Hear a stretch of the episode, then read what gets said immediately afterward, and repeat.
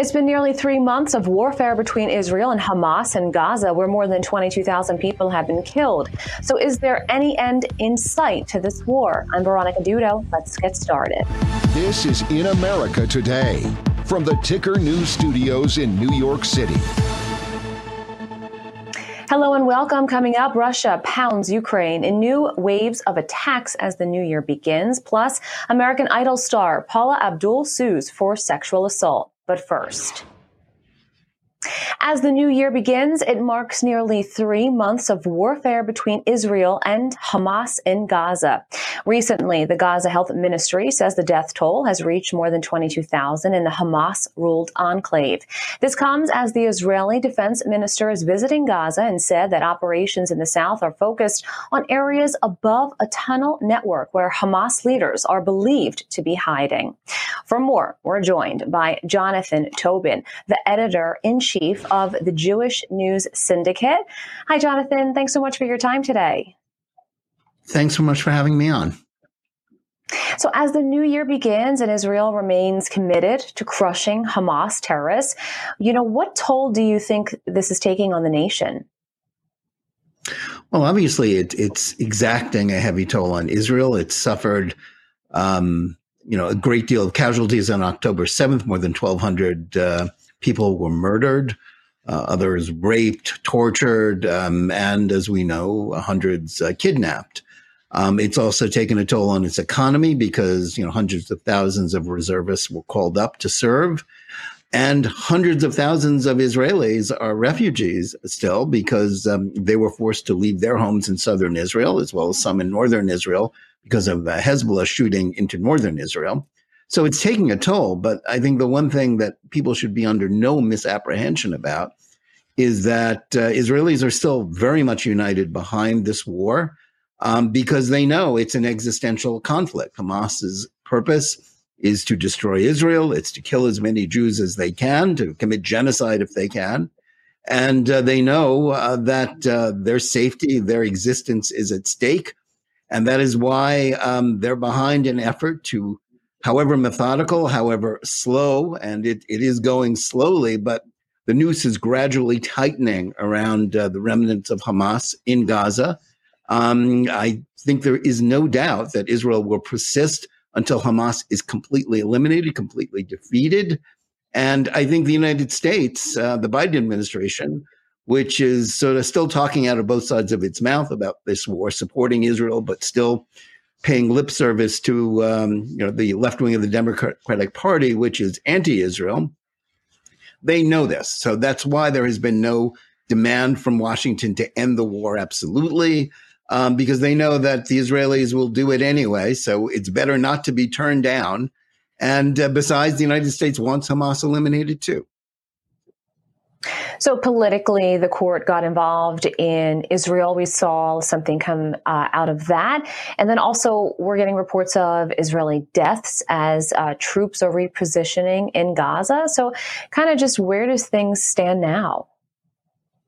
Yes. Well, uh, as I think people who were following Israel in the you know nine months before uh, October seventh, Israel was deeply divided over a plan by the uh, the government to reform the judiciary. Um, won't go into the weeds on that. Let's just say that Israel's Supreme Court has far more power than that of any court in any democratic country, far more power than you know either Republicans or Democrats would ever dream of wanting to grant to the U.S. Supreme Court, no matter whether it was con- run by liberals or conservatives. Um, but um, the court, uh, you know, um, is sort of the last bastion of sort of uh, the old left wing establishment in Israel eh, that clings to power, and its uh, supporters and the opposition to Netanyahu, um, you know, really made it very difficult. And now the court has ruled on actually the least controversial aspect of uh, the judicial reform, which was to say that the court couldn't merely, you know, uh, invalidate a law passed by the Knesset, by the legislature, just because they thought it wasn't reasonable. They, by an eight to seven vote, said no the court can do anything it wants. Um, I think had this happened, you know, in the absence of a war, it would have led to a tremendous constitutional um, standoff in Israel.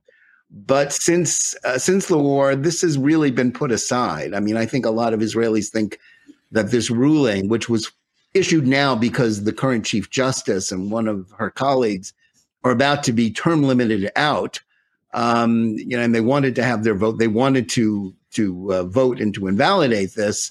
Um, you know, Israelis have put that controversy behind and, and got behind the war. I think Netanyahu has already conceded that judicial reform will have to await, you know, uh, at some point in the future um, when um, the public is more uh, acclimated to it, and who knows what will happen then. But I think it's a moot point now, and I think those who think that this um, this decision will divide Israelis um, don't understand what October 7th did. I think it brought them together in a way that almost nothing could.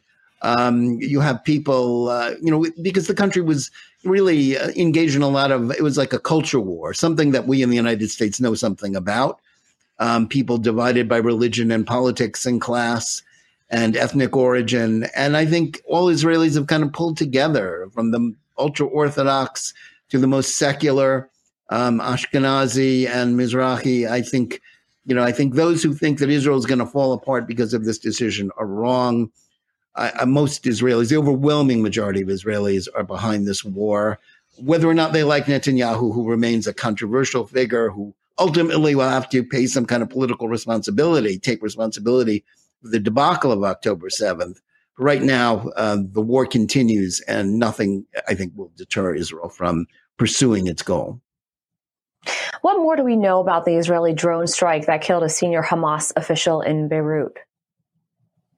Well, uh, we that's about all we do know. Obviously, Israel isn't revealing operational details of a you know very complicated operation um, in what is uh, an enemy country, but it is clearly a warning to Iran and to Hezbollah that they um, they need to keep their heads down. That no one is safe. Those who were behind the October seventh atrocities, this terrible, the worst mass slaughter of Jews since the Holocaust, they're all going to pay a price. There's nowhere for them to hide, not in Lebanon, not in anywhere else.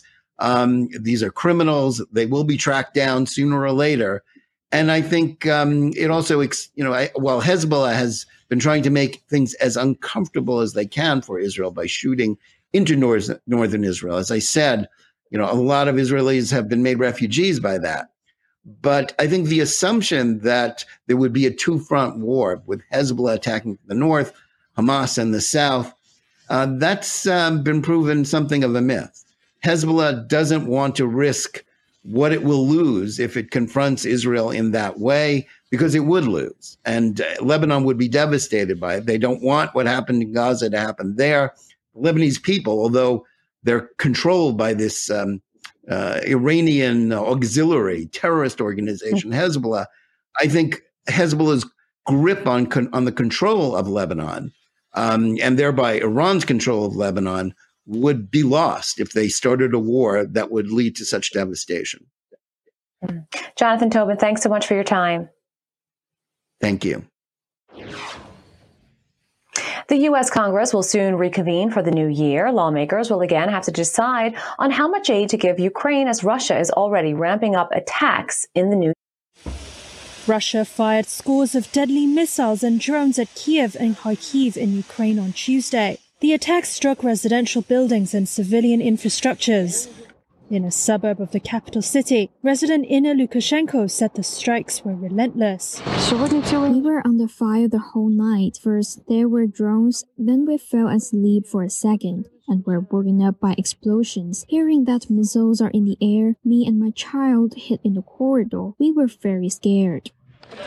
In Kharkiv, emergency workers said they were working in four locations across the city and that most injuries were caused by shrapnel. The attacks came hours after Russian President Vladimir Putin said an air attack on the Russian city of Belgorod would not go unpunished. Moscow said the strike on Saturday killed at least 25 civilians and blamed it on Ukraine. There was no official comment from Kiev in the hours after the attack on Belgorod. Kiev Mayor Vitaly Klitschko said gas pipelines had been damaged in parts of the capital in Tuesday's assault, and electricity and water had been cut off in several districts. bringing back memories of last winter when Russia pounded the energy grid with missiles, causing frequent power outages and plunging millions into darkness. Ukrainian President Volodymyr Zelensky said at least 70 Russian missiles were shot down on Tuesday. I thank everyone in the world who helps. Patriots, IRIS, NASAMS, every such system has at least saved hundreds of lives. Russia will answer for every life taken away. Glory to Ukraine. A Ukraine Air Force spokesperson said after the initial barrage, the situation remained tense and that air defenses were bracing for more Russian missile launches. And Foreign Minister Dmytro Kuleba called on Western allies to accelerate supplies of air defense systems, long range missiles, and combat drones. Russia has stepped up airstrikes on Ukraine over the New Year period. On Friday, it conducted the largest air attack since the start of the war. American Idol star Paula Abdul is suing a British TV producer for sexual assault. The lawsuit has been filed in Los Angeles County Superior Court. American Idol star Paula Abdul filed a lawsuit accusing British TV executive Nigel Lythgoe of sexually assaulting her during their collaboration on two popular talent shows, according to court documents.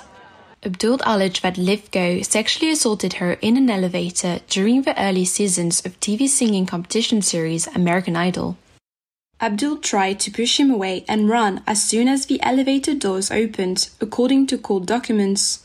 Lythgoe is the producer of several hit television talent competitions. Reuters was not immediately able to reach Abdul or Lythgoe for comment. Lythgoe denied the allegations, according to TMZ. According to court documents, Abdul reported the assaults to her representatives but did not take action for fear of losing her job, the lawsuit said. It added that Abdul's contracts also prohibited her from speaking out.